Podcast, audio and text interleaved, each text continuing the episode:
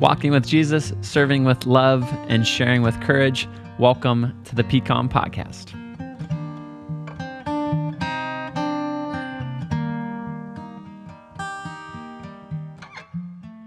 Welcome back.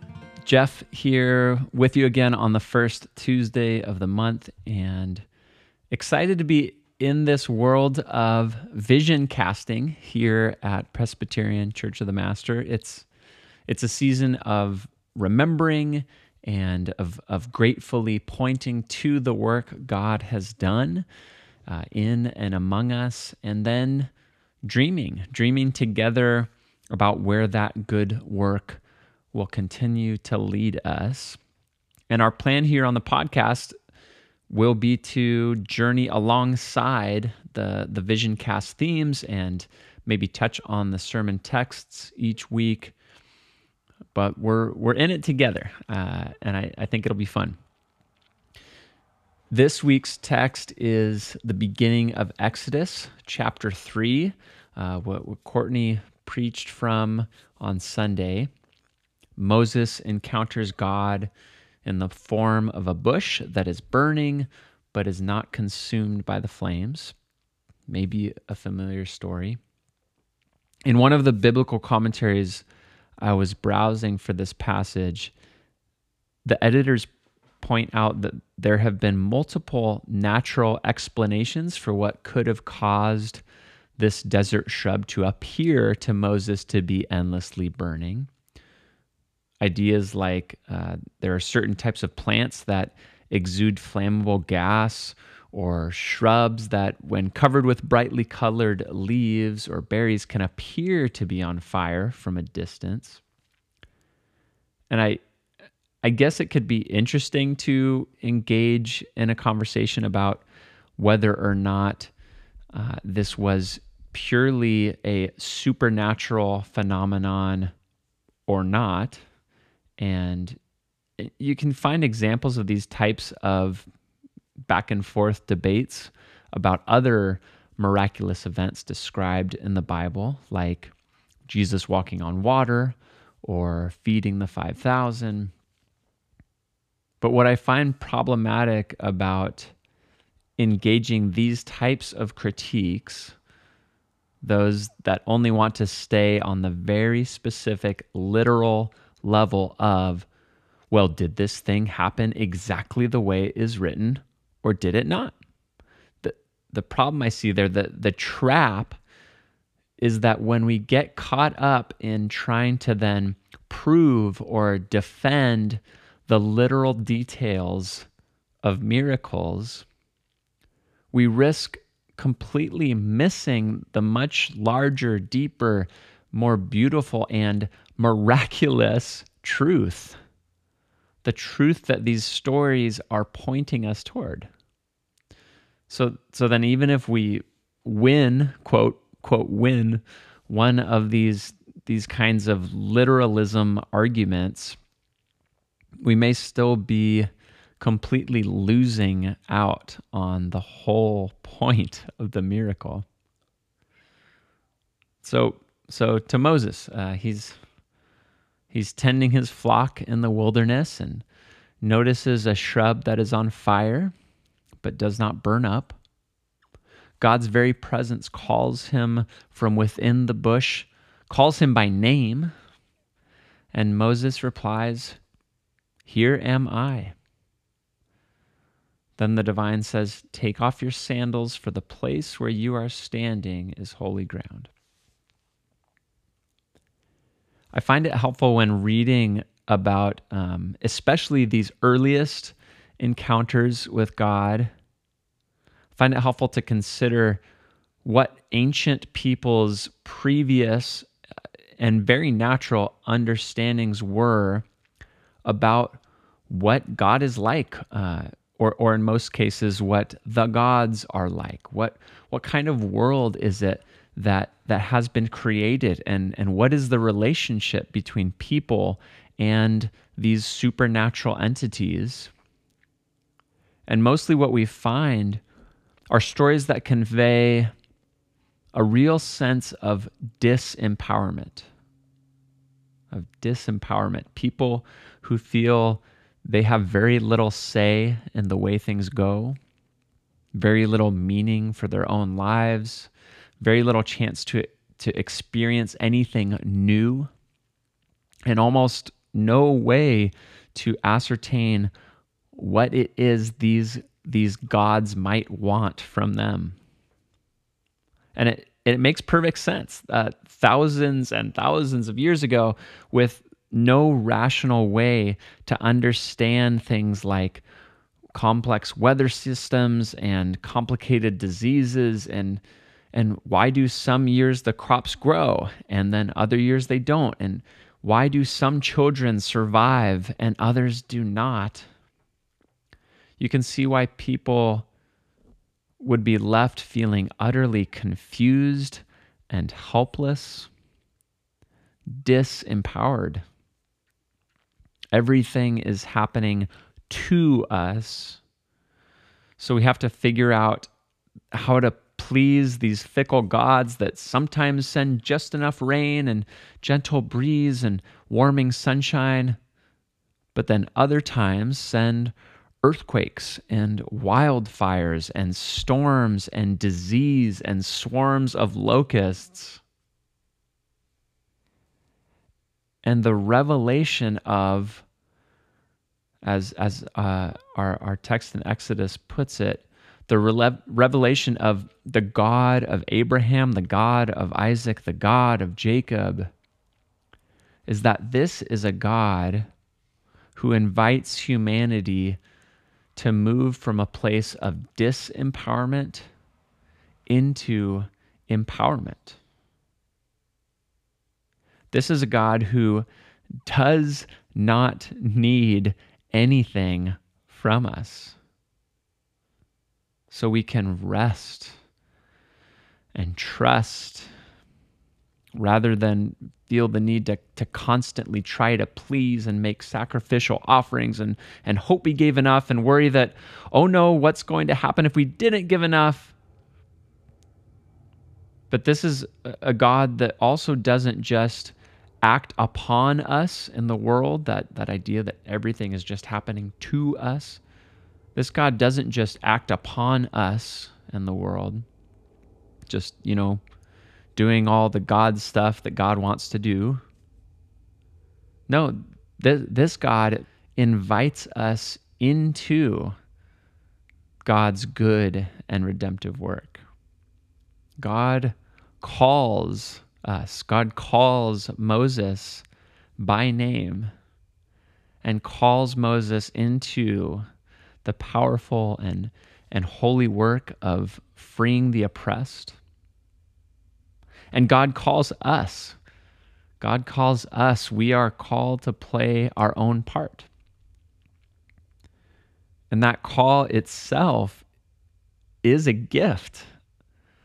Um, I see that as a gift to have a call, to, to have a sense of purpose, even if it comes with, with great difficulty, to have, to have a sense of call and a sense of perfect purpose is a gift, not, not a demand. It, it gives us the opportunity to live into something meaningful. Um, it is a message about who we are as people that we have agency, that we are empowered to make choices and, and to act and to create and to, to participate in the creation of the world. This God says that we are not just helpless bystanders in our lives, but we are active participants in it. Hallelujah. What a God to be worshiped and adored.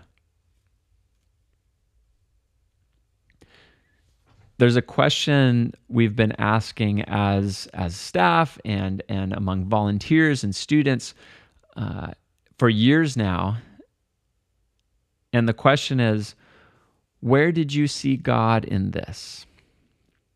And it's such a beautiful question that that helps us helps us reframe and and pause and and to be grateful for the work God has invited us into, um, rather than just sort of list all the things that, that we have done.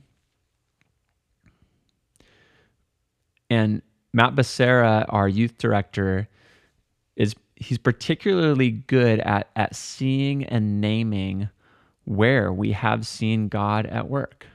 And there was there was one example of this that comes to mind when I think of the story of Moses and this move from disempowerment to empowerment or from from helpless bystanding to active participation.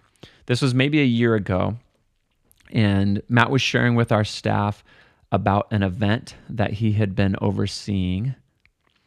And basically, everything about this event did not go to plan.